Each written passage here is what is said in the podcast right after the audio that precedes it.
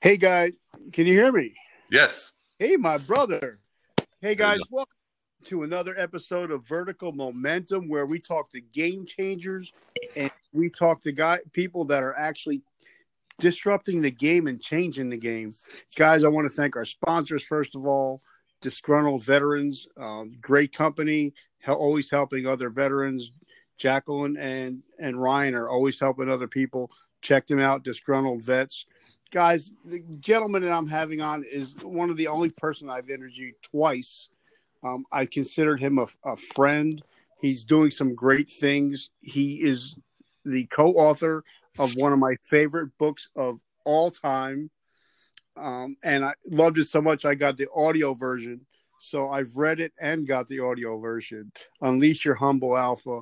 My friend Stephen Eugene Kuhn. How are you, my brother? Good morning. Hey, I'm doing great. Thank you so much for having me on, Richard. Um, I'm so blessed to have you on, and I got a couple of questions for, from the group. They want to know uh, later. I'll talk about that. But you guys got so much going on. How's everything going? I know you got to be pumped up. Yeah, we're completely pumped. I mean, the Humble Alpha book was never just a book, it was all about a movement that we had the intention, uh, we set the intention to create. And it's practically happening almost on its own, you know, because that intention is so powerful and we've turned it into certainty as we write about in the book. And it's just one day after the other, it just, things are just piling up and happening and amazing things uh, like an investment fund, like the course going to the universities, um, you know, the Humble Alpha course being brought into Forbes Business School MBA program as a f- part of the full curriculum, and at some other universities as well, the U.S. Army, uh, and it's just literally happening uh, without much effort on our side because of the of the intention that we set and turning that into uh, into um, certainty through visualization, and that visualization makes it real in your in your head in your brain, and as we know, the brain can't tell the difference between reality and what we visualize. So we always say just visualize what it is that you desire and it becomes reality. And it's actually happening right now. And I love it. Now you got your own swag. Yeah. I, like, Yeah. I, I love that. Um, but you know, a lot of people they want to know about little Steven. They want to know the how you became the man that you are today. Yeah. And when, last time we talked, we never really got to talk about your childhood at all. Right. So we're gonna we're gonna hop back in the hop in the wayback machine. Okay. So tell us what little Steven was like when he was growing up. Insecure, self loathing. Um, you know, we had, I don't know, four or five men in our life by the time I was 18.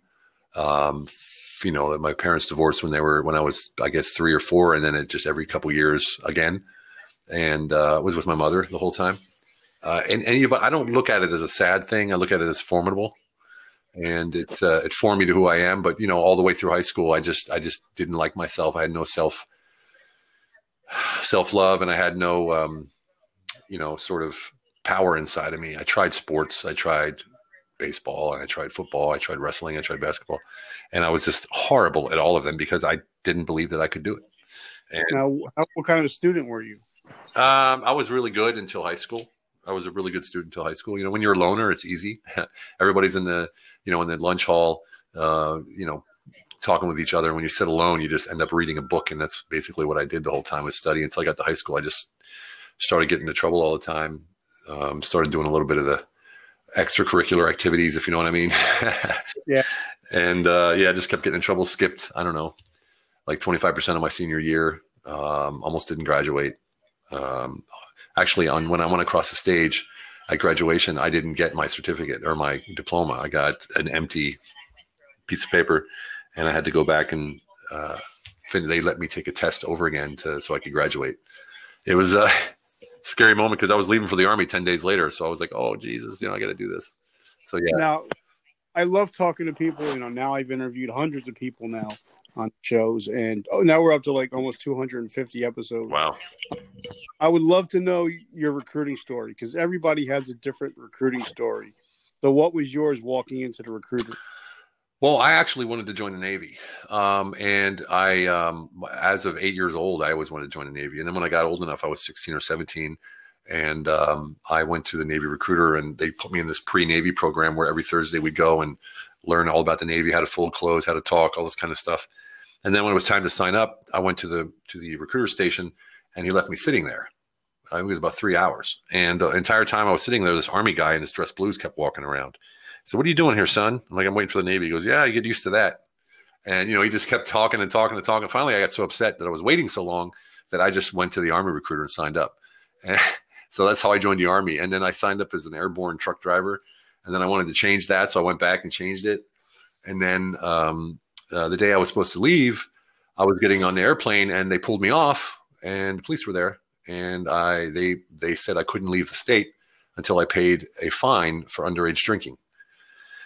And so I couldn't leave again. And uh, I went back home, and my mom was really upset because at that time she was pretty much fed up with me. Um, I had been in a lot of trouble, and uh, I went back to the MEP station or to the. To, I had already sworn in, and they said, "Well, you're going to be on tanks now." And I was like, "Nah, I'm not going to go. I don't. I don't want to go anymore. I changed my mind." And they're like, "Well, you can't. You already swore in." you know. So they called my father, who came in and he's like, "Oh, you're gonna look at you look at this video from you know I'll never forget the, the guy's name was Kevin Crawley, the guy in the in the M1 Abrams um, TV commercial." And uh, I watched the same commercial. Yeah, and I and it was like, in. yeah, and he pushes this button and all these lights light up, and you know he's like, "Oh, look at that! You're gonna learn about computers." And all he was doing, I found out later, was was pushing the test lights button. So yeah, you know, and uh, yeah, that's how I ended up on tanks, man. Yeah. Yeah, how come they never showed you breaking track in Germany. Yeah, I know, right? In the mud, or or or even flipping your tank on its side. I mean, yeah, they never showed any of that stuff. so, you know, what was it like? You know, since you when you got out when you first got to basic, did you go to Fort Knox? Yes, I went to Fort Knox, um, and I got to tell you, I um, I, you know, I was a I couldn't run to save my life, you know. Um, and I remember we started running around the parking lot one time, and then the next day two times, the next day three times. I was having a heck of a time. But I decided that I don't care what happens, I'm going to stay at the front. And so I started doing that. once we started getting to like two clicks and three kilometers and five kilometers and 10 kilometers, it was getting harder and harder for me to stay at the front. But I refused to to drop out. And uh, I would literally be running at the front, vomiting on myself because I was just so out of, you know, out of shape and out of, you know, out of breath. And but it didn't stop me. I just said, I'm not I'm not gonna stop. I'm just gonna keep going. And uh, yeah, that's what I ended up doing. It's just staying at the front. You know, there was a couple times I dropped out from heat stroke um, it was Fort, Fort Knox is like 100% humidity, and uh, yeah, it was it was rough. Um, and it was also at the time where the drill sergeants could sort of kick you in the butt and swear at you and cuss at you and things like that. So, um, you know, they broke me down and turned me into a machine. Now, what year did you go through? 86, 1986. So, me and you went through the same year. I was in the Disney barracks. Oh, me too. I was in Disney barracks, Bravo 2 1. Wow, we probably met at the we probably passed each other at the challenge. Yeah, or at the PX after, yeah. when AIT started. Yeah, because we we had the OSUT right, one station unit training. Yeah, yeah that was me. Yeah, that's fun. So now you did really good in the military. Yeah, um, I did. You got you know se- several medals. You've you, you know you pretty much been there, done that, got deployed. Um, how many years did you do total? About seven, just about seven. So, so, what was, you know, um, the moment that you got out? What was that like? Well, you know, because like a lot of people, and you know, when they get out, um, you know, they lose their sense of camaraderie. Yeah. then they also lose their mission. Yeah. Know, you know, like even though we're hardcore, we get used to getting paid on the first and the fifteenth. We're, you know, we get used to getting SGLI um, and then when we hit the streets, like Nick Valentine says, you know, the military don't give a shit about you. Yep. And you're out on your own. So, what was your transition? Well, you know, I got a European out. So, I got an early out and then I got a European out. So, the early out meant that uh, I could get out two and a half years earlier. And because they were downsizing at that time, you know, it was in 92. Um, I got out in 93. And um, I, you know, I did a European out, walked off base in my greens, and I was a civilian. Drove to Berlin from Schweinfurt um, went out and partied with some friends I had there, and my girlfriend at the time. And I was a civilian, like overnight, and uh, threw myself into the civilian culture of Germany and uh, started doing stuff. And the first thing I did was I was a security guard and I was a doorman, and I worked at the airport as security. So I did three jobs and um, and shift work. And I remember standing at the door of a club one night, a couple weeks after I got out, and uh, the um, there was this kid that came up. I don't know, could have been like more than sixteen or seventeen and I was 27 at the time. And he said, uh, "Hey, I want, I want, to come in." I said, "Sorry, you know, you got to be 19 to come in." And Um, that was just the rules we had. And he said, "Look at this old loser. Why don't you go get a real job?" You know, because in the military, you know, I don't need to know who you are. I can look at you. I see your combat patch, your service stripes, you know, your combat stripes. I see your awards. I, I see everything. I know pretty much what you've done without even opening your mouth. And suddenly you get out uh, and you're wearing you're wearing a jacket and some jeans, and no one knows anything about you, and so they just assume because you're a doorman that you're a loser. And man, that hit hard because you know, being in the military was my life. It was it was everything.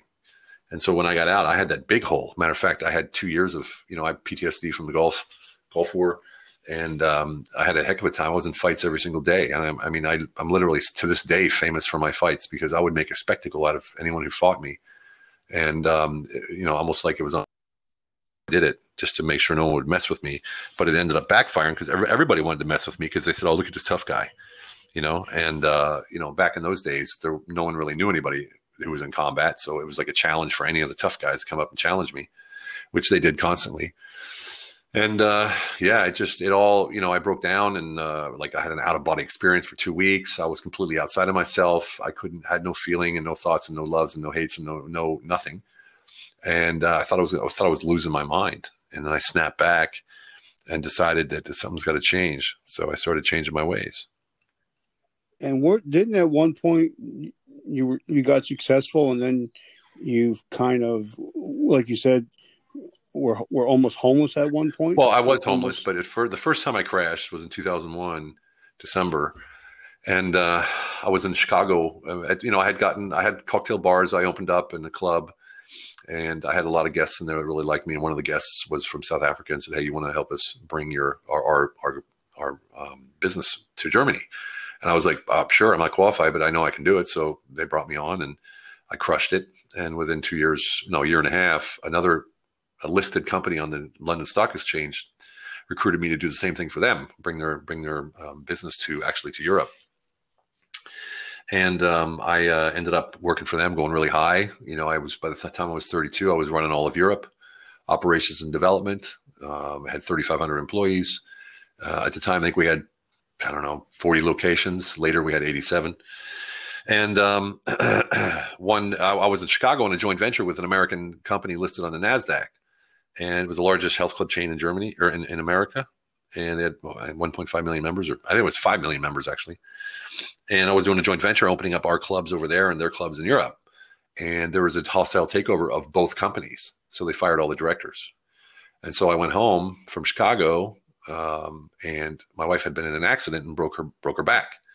Uh, turns out that she was with somebody and they were doing something, uh, and they fell through I don't know a ceiling or something. And while they were in the middle of it, and that sort of ruined everything there. And then I went uh, to cancel the apartment that I had put a down payment on, and the guy was gone, and so was my money. So within a week, I lost my job, my wife, and my money. And um, that was a total crash. I still had my apartment, um, and I had um, a little bit of money, very little bit of money saved. And I said, oh, I can figure this out, but I didn't know what to do. So I ended up just sitting down and taking all my notes that I had written about the Gulf War and turned it into a book um, and I sent 10 pages of my thoughts to some publishers. One of them picked it up. They wrote an article in a newspaper on the third page It's called the Berliner newspaper. It was on the third page, third side, which means when you open the front page, that's the first thing you see. It was a full page that said Sergeant Kuhn's Private War. And that came out the day the war started in 2003. So that set my book off into a bestseller. And I, I ended up doing a book tour for a year. And I was on TV every day and uh, you know doing readings at different places all over the german speaking you know they call it dach germany austria and switzerland. And uh, yeah i got back on my feet again that way but i didn't have a career still so i went back to that company that i worked before because they had just restructured. They brought me on as a i don't know what, what i was general manager or director i don't remember. And uh, started doing that again and i was doing that for for a few years and then uh, 2008 came seven actually and it all it all happened again uh, but this time it was worse. Um, you know, I wasn't married anymore, obviously, uh, but you know, due to the crash and the downsizing of the, the whole planet, basically, I lost everything again, and um, I ended up homeless this time, and I got into a you know a really bad situation. Tried to commit suicide. Um, called a friend and said, "Look, if you don't come get me, I'm not going to be here tomorrow." And uh, he sent me plane tickets and I landed in Austria, where he lived, lives, and uh, he dropped me off at a Benedictine monastery in the mountains of Austria, where I spent a long time, just trying to figure out who I was, and that that was sort of my reawakening, if you will. And didn't you spend a long time in silence? Yes, I did. I did. First, I don't know if it was a month or two or a week or two. I don't remember, but it was a long time. And what it, what it taught me was um, fluff doesn't matter, nice words don't matter. Obviously, bad words and negative words do, but in order to communicate directly, whatever it is that you want to say should have impact. Everything that you say. So any fluff you use, any negativity you use, any of those things, those filler words you use, mean nothing, and it just it it just makes you seem disingenuous and not um, not rooted in integrity. So you know what I mean? Like, hey, honey, how you doing? Great to see you. I'm so I'm all honored to be here. This is amazing, and people think that's nice, and maybe it is, um, but it's fluff and it's not genuine and it's not it's not maybe it's coming from a genuine place but those words are used and known as fillers and as sort of okay i, I need to edify the the host because the host has me on so i need to do this and you do that. You don't need to do anything. You need to be honest and you need to base your your whole life on a set of moral principles which i call hit honesty integrity transparency. They're my own personal ones that lane and i live by.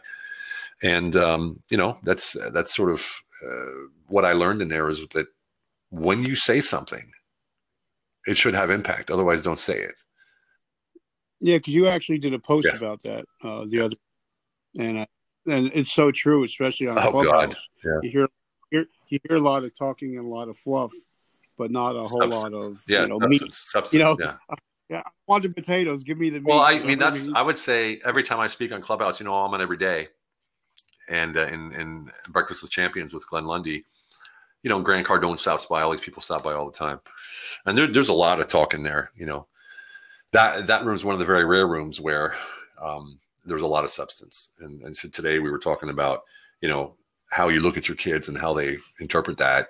And it was really touching. I mean, it really moved me today um, because there was so much levity in those words. But typically, you know, you go into a lot of these rooms, it's just a lot of people trying to present themselves and you know, presenting a question, which is really a statement, and you know, just trying, and it just that doesn't mean anything to me. I hate small talk. I like that's why I don't have many friends uh, that I hang out with because I can absolutely not stand small talk. It's it's a waste of time. It's a way people say, well, you're not personable then.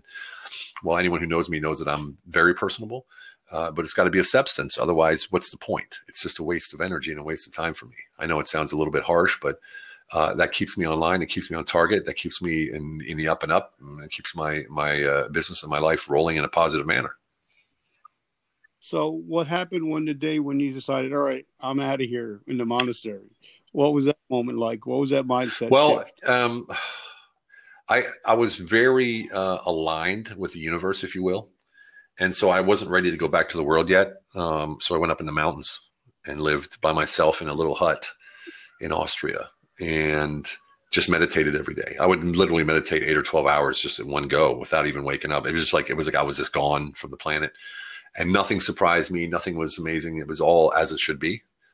And, uh, you know, people started coming up there to visit me because they heard about this crazy American living up in the mountains.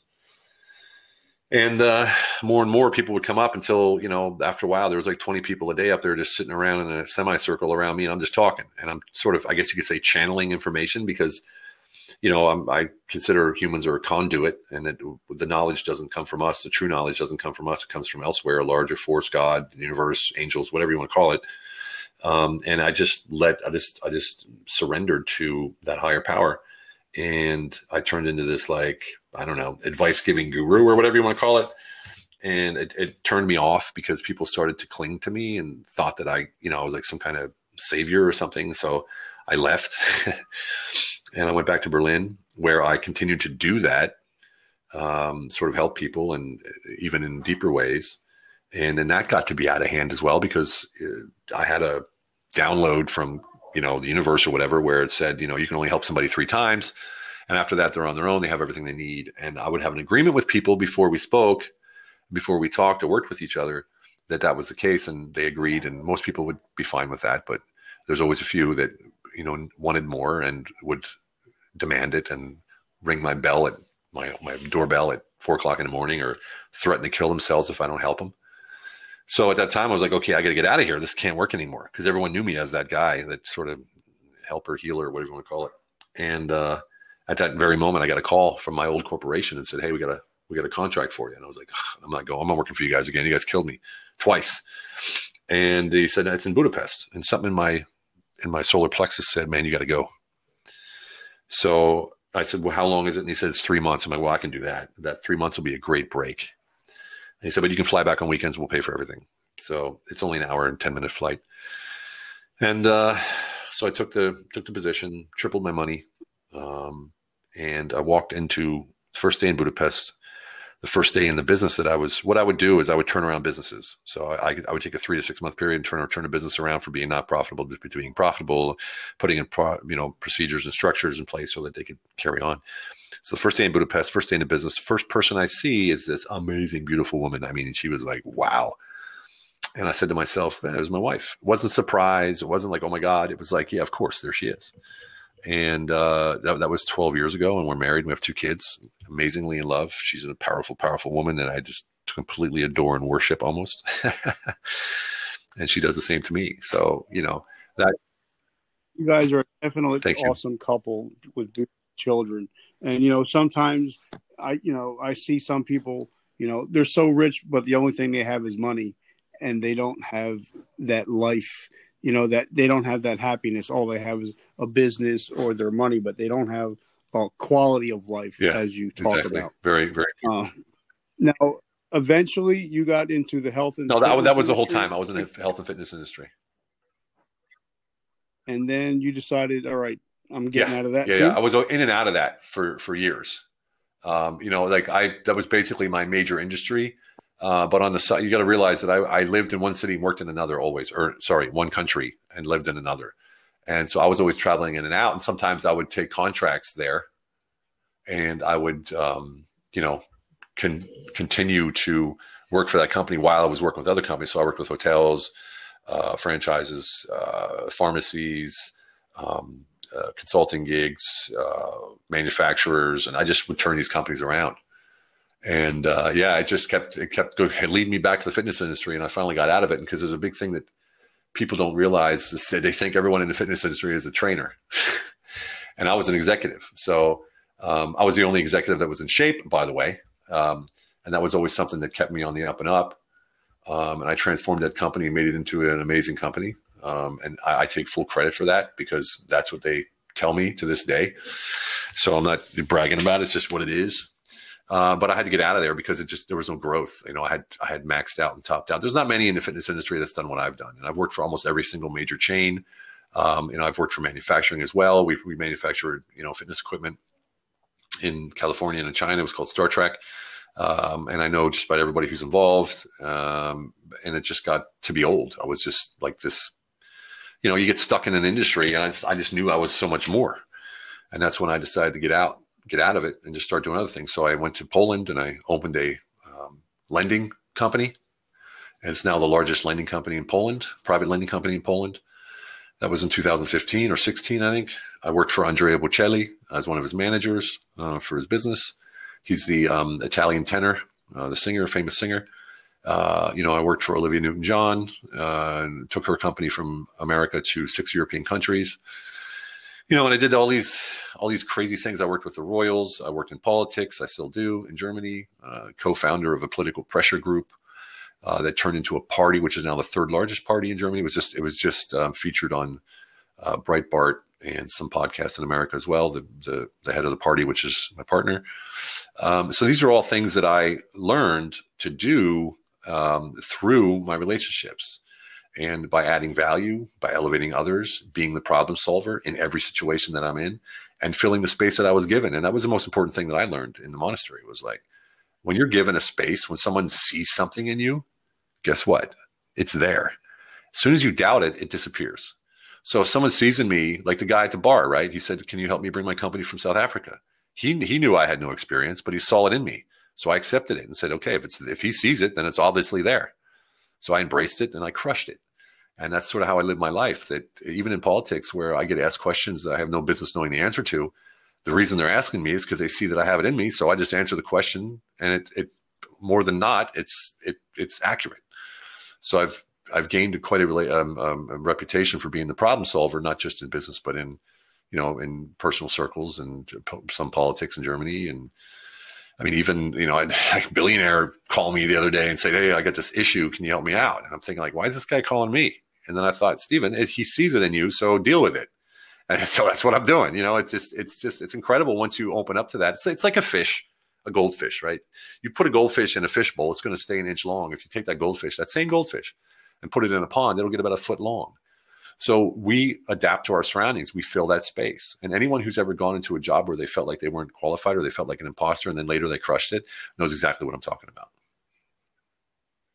You know, and I love that. One thing I love about you is, you know, you always talk about yeah. relationship capital You know, everything is about you know even in my life now everything is yep. about relationships you know it could be good and you and you've been one of the guys you know and i talked when i talked to lane the other day i said you know you were the one that set me straight at mick and you're the one that actually helped me get over into what i'm doing now because um, at one point as you know i was just yeah. spraying and praying and not niching down at all and talking to everybody, but not right. talking to anybody. And but if it wasn't for you, um, I wouldn't be the guy that I am now. So wow. I just want to publicly wow. thank, thank you. you. That's amazing. So now, now you know I've been part of the tribe. I think almost from the beginning. So how did you get into um, the tribe? Albert Polenko, I think, invited me in. Um, you know, was I think it was like two or three thousand people in the tribe then.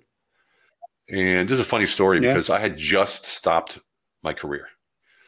And I said to myself, actually, I was still finishing up because I remember I did my first live in the tribe from Berlin, where I was working. I had already lived in Hungary.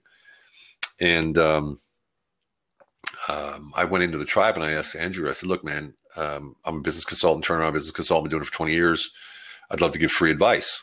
So I started giving free advice every day, every single day. I was doing um, a video a live video like how to do this and how to do that yep. and KPIs and sales and you know manufacturing and you know big box retail whatever. And uh, it, what happened was is because I was adding value with no expectation, wasn't asking for anything, wasn't selling anything, was just going in there and adding value. People would write me a mail and say, "Hey, can you help me out?" And then I would charge them for it. So after three months, I had 100k in revenue, and uh, I was like, "Damn, this is a business." you know, because when I left my consulting business, I asked all my clients, "Hey, I'm I'm going to stay home and we'll do it virtual," and they said, "The hell we will." So I lost every single client, um, and so when I went into the tribe, not only did I make money, but I grew the tribe, and I grew the tribe pretty big too with Andrew. Uh, and then at a certain point, he said, "Look, man, uh, everyone thinks this is your tribe because you're in there all the time. Why don't you just take it over?"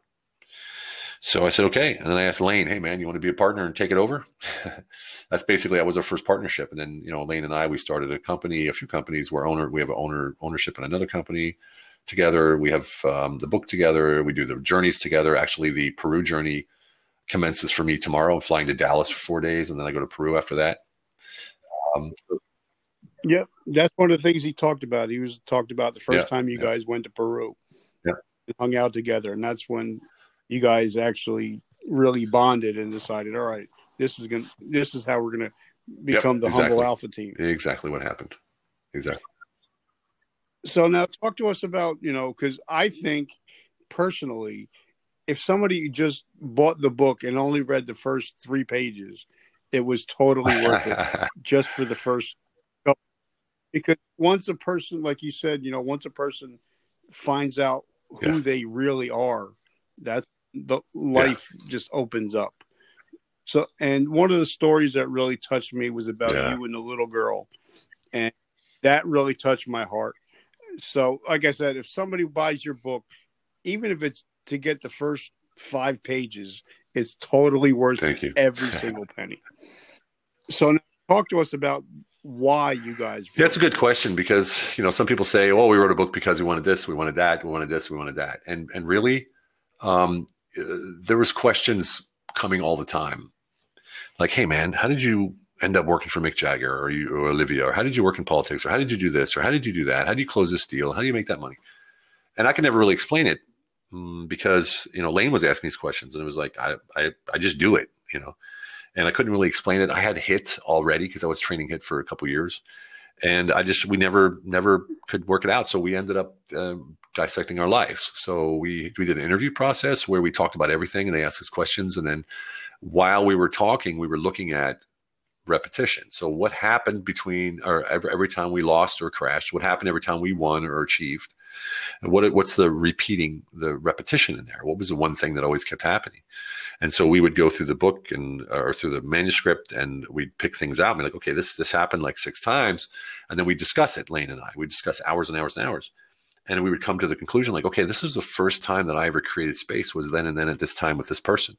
Or this is the first time that this is where hit was born. Like i can tell you where hit was born creating space relational capital life enterprise quality of life. I can tell you down to the t exactly what day uh, who it was with and when.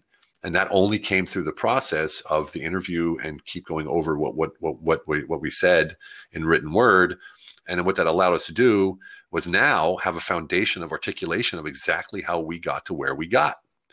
And now, because of that, we can teach much more accurately. We know exactly how to say it, how to how to bring it across, so we're not wasting words, like I said before. And um, on top of that, it gives us a foundation of which we can build much more, and we are building much more. There's so much more happening. And now, you know, now once we're going to talk about business a little bit, because a lot of people are going to listen to this are either veterans or entrepreneurs or right. veterpreneurs, as we call them. You know, um, now a lot of people I hear, you know, especially in the tribe, when they get out of the military, they want to start a T-shirt company, yeah. a hat company, or a coffee company. Six months later, they're ten thousand dollars in debt yeah. and don't know what the hell just happened. And a lot of it is like something that you told me at Mick. If you do not have a business plan, yeah. you do not have a business. So, what what could some people do before they even think about starting a business? Sure. Well, you know, a business plan. Do? I don't mean you know a 300 page you know you know academic business plan. I'm talking like a plan for your business, right? So what I always say is if you're not if you're not clear on what problem you're solving and for who, you don't have a business. Like if you open a t-shirt company, who are you doing that for? Other veterans? Probably enough t-shirt companies, I'd venture to say. So why is yours different? What specific problem are you solving? People are like, well, t-shirts don't solve problems. Well, they must, or why would you do it? Right. So whatever problem, whatever, um, um, you know, like for instance, a roofing company, they open up, um, what's the problem they solve? Well, maybe the problem they solve is there's no roofing company within 100 miles uh, of these people, and they want real, reliable service. And we're different because we offer a warranty and the other people don't, or extended warranty and the other people don't. And it's free of charge or whatever. You got to find a way to be that person or that company that's going to solve the problem that no one else is solving. And the biggest mistake that people make is they think they know the problem. So they don't do interviews, they don't do they don't do focus groups, they don't, they don't they don't ask people. They just assume that they know. Well, everybody has this problem. Maybe they don't. Maybe only you do, or maybe not enough do. So you know, I always say, what problem you're solving, who's it for, and where do they hang out, so you could talk to them. That's the basis of every business. If you don't have that, then you literally don't have a business, and you're just potlucking it. You're poking and hoping, as they say in pool. Okay, so now you know what are you know there's certain things you should do on social media, and obviously there's certain things you should not do on social media. And I'm sure owning a group with over fifteen thousand members, what are some of the things that you see that people should not be doing or they should be doing more of? Well, you know, I'm not social, a pro at this media. stuff, but you know, there's things that I know that worked and didn't work. And uh, you know, just don't troll, don't talk trash, don't swear, don't you know none of this stuff. It's just ridiculous. Um, and um, I think things that work is giving true value without selling. Adding videos have much more traction than than uh, posts do, and those videos they should be engaging, entertaining, shorter than not, shorter than long. Put it that way. Um, and you should always be adding value without any expectations of gaining anything and stop selling. You know, if people want to buy from you, they're going to see it through the value that you offer and not, not through the offer that you make. So like when I went in the tribe, I would just, people would be on the live and they'd be asking questions. I'd solve the problem right there. They didn't need me anymore, but they wanted me because they said, okay, if you can solve that problem, you can solve other problems. So I, I never had to sell anything. Um, you know, um, I remember one time I made an offer just to see what, what happened. I said, Hey, as you know, I'm a consultant. Anybody who books me today gets two for one and I had like 12 people like instantly book me. I was like, oh shit, what did I just do? you know, so it's like 24 hours of, of, consulting. Like, oh man. So the only reason that worked is because I had been adding value for a year before I even asked for anything.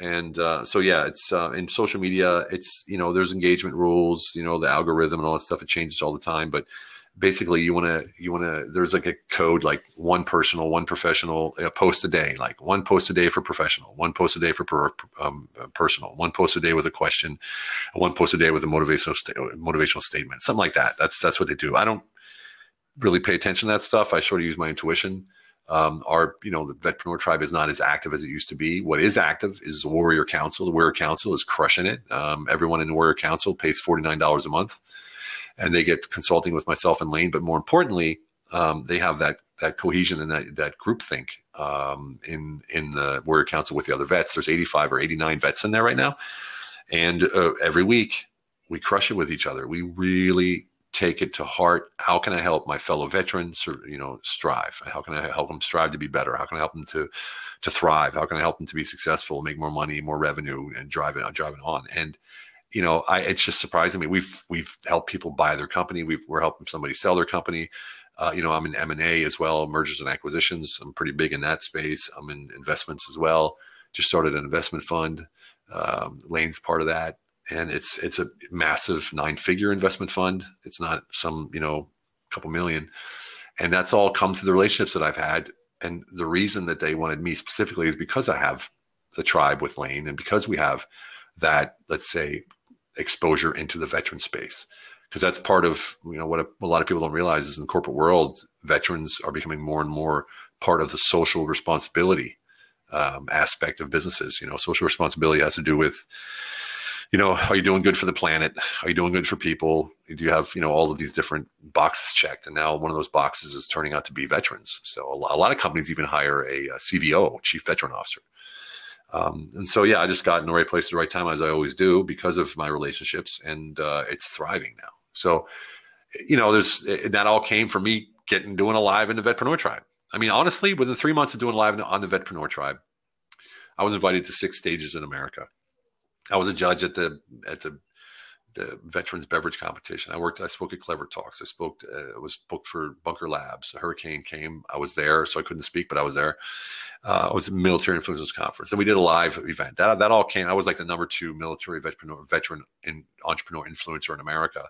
After three months, it was crazy, and and that was only because I did something different than everybody else. I just gave my shit away. Just gave it away because I know this. You know, they say the 80-20 rule: twenty percent do the work of the eighty right? And uh, they just sort of skate by the 80%. Well, in reality, it's more like 6% actually take notice and, and start working, and only 1% or 2% will actually carry through. So I know even if I give my stuff away, there's going to be, you know, the difference between uh, that 6 and 1% or 2%, they'll be the people calling me to say, hey, um, I need some help. Yeah. And now, you know, talk to us about, you know, we talked about business.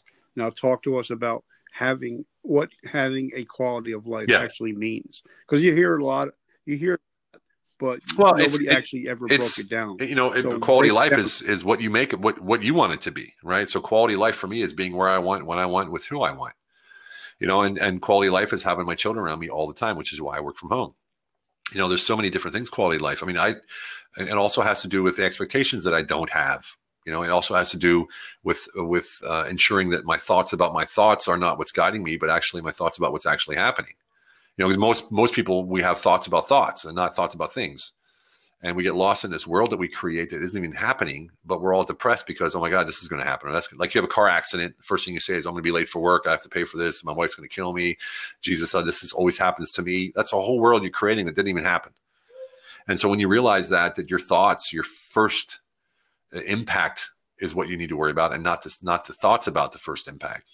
Uh, everything changes. So that all has to do with quality of life. It's a, it, it basically you follow the book, you're going to reach that that that space of quality of life. It's about having people coming to you in a positive manner. That only works because you're going to them in a positive manner. That law of reciprocity. You're always elevating those around you in your life enterprise. You're you're leaving them in a better place than when you met them, no matter where you meet them and how long it is. It could be a year, it could be a minute, it could be a second but you're always giving that out. And then, then the, the, real part of it is that you really care. You truly care not only for yourself and your family, uh, but for everyone around you. And you don't put profit or money or revenue first ever. It's always the person in front of you solving the problem uh, and creating value for them. That's what really, really counts. And that's what leads to a massive quality of life. Now, what you know, I've really taken away from our relationship, something I've really learned from you, and I've actually um, put it deep into my life, is trying to live without expectations. You know, I, I don't remember you did a video, I think it was about talking about, you know, you'll be so, you're going to treat your wife great. You're going to buy her flowers. And then that night yeah. she has a headache and you guys are not going to fool around.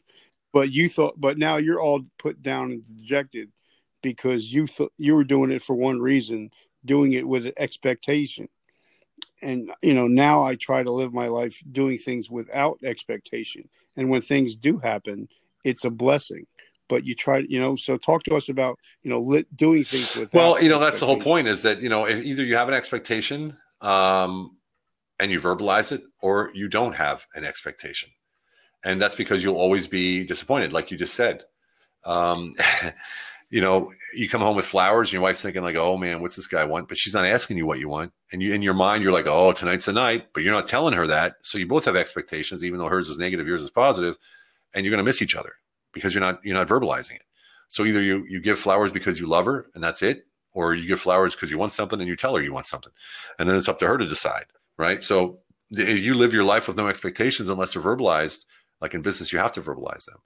Um, you know, in your relationship with your kids and everything else, if you don't verbalize your expectations, you're going to be let down. You're going to be mad at them. You're going to be arguing, why didn't you pick that up? Or why didn't you do this? And didn't you think to do that? You know, things like that just don't happen because um, you, you, don't have the expectations of it. That doesn't mean you don't set rules and guidelines and set goals and things. What that means is, unless it's verbalized, you just don't take it as an expectation. Simple as that. And that, that, that creates an amazing life, an amazing life. I love that. All right, last two questions I ask everybody because, and I love all the answers that I get. Um, how do we find you? How, how, can we, you know, where can we get the book? And I love the audio book. Uh, whoever did, he, yeah, he was great. Did an amazing job. But how do yeah, so how do we find the book? How do we find your swag? Yes, indeed. We um, well, I'm on you? you? know Facebook, Instagram, Stephen Eugene Kuhn. You can find me anywhere. Just Google me; you'll find me everywhere. Um, as far as the book goes, it's on Kindle, it's in Amazon as a paperback, and it's on Audible. Or you can go to humblealphabook.com and get a free excerpt to see if you like it. Um, yeah, and it, you can pretty much find me anywhere. pretty, I'm pretty present, if you will. And, and and I love your clubhouse meeting. Can you? Yeah, that's that, uh, Breakfast of Champions. Uh, every morning is. Um, and uh, that's with Glenn Lundy and a bunch of other moderators. Where there, I'm in there right now. Actually, I'm not listening, but I'm in there right now. Um, and it's just value value add. It's called Rise and Grind. Um, it's the show that's that starts at 5 a.m. Sorry, 5:30 a.m. Eastern uh, until 6 a.m. Eastern, and then it goes for another four hours, maybe five, four and a half hours, I think and uh, it's just fantastic. There's a lot of a lot of value in there. So if you're in Clubhouse, go go check out Breakfast with Champions. Okay, definitely. Um, now, last question I ask everybody um, because I ask a hundred yeah. different people, I'll get a hundred different answers. We're in such a crazy world now. You know, we're in a COVID world where now we have teachers being parents, grandparents, you know, being teachers. Um, if I ask an average person to do something in seven days, they're never going to get to it. But if I ask somebody to take an actionable step in the next 24 hours, they're more likely. So if you know somebody that is struggling with either something personal or even business wise, what can they do in the next 24 hours um, to start uh, to write the? Uh, what you mean in general? In general, yeah. Like, you know, if somebody's struggling in business, what can they do to step back and and try to uh, well you know i would say pan out like in the movies right you pan out you pan out from your from your keyboard to you know your office and then from your office to your house from your house to your your county and from your county to the state and just keep going up until you feel a little bit of um, do it visually and you do till, until you do a little bit of you feel a little bit of release and then look at what really matters and what i say is what what am i doing that's directly contributing to revenue to the bottom line right and what if I'm doing something that's not contributing to the bottom line? And I mean, you got to be you got to be harsh on yourself, hard on yourself too, because people are like, well, I'm writing 20 emails a day. That's not guaranteeing revenue. A call to a client making an appointment, that's contributing to revenue, right?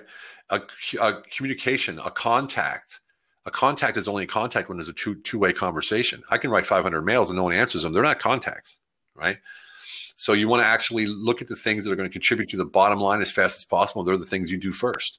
And typically the things you hate are those things. So do them first. They call eat, eat the rat on Mondays. Eat the rat. Do the, get them get the most horrible tasting thing out of the way first so you can sail for the rest of the week. I love that, guys. So if you listen to this, um, we just got Wow, approved cool. to be on Apple right before I got on. here, Congratulations. so grateful for that. Uh, so, yeah, so guys, definitely check out Unleash the Humble Alpha. What an amazing book! Um, get the audio, get the hard copy. Check out Stephen Kuhn everywhere, including Clubhouse. Guys, also check out uh, Disgruntled Veterans. They got Disgruntled Vet coming up. Uh, check them out. So, so Stephen, thank you so much for coming on, my friend. I'm so grateful, Okay. and I'm going to release this as a two part series. So we're going to have you and Lane go back to back, day to day, and I'll Awesome. be promoting Thank you, everywhere, including Appreciate on LinkedIn. All right, my brother. Oh have yeah, an amazing day, and You too, brother. babies. quality of life. Quality of life. bye bye.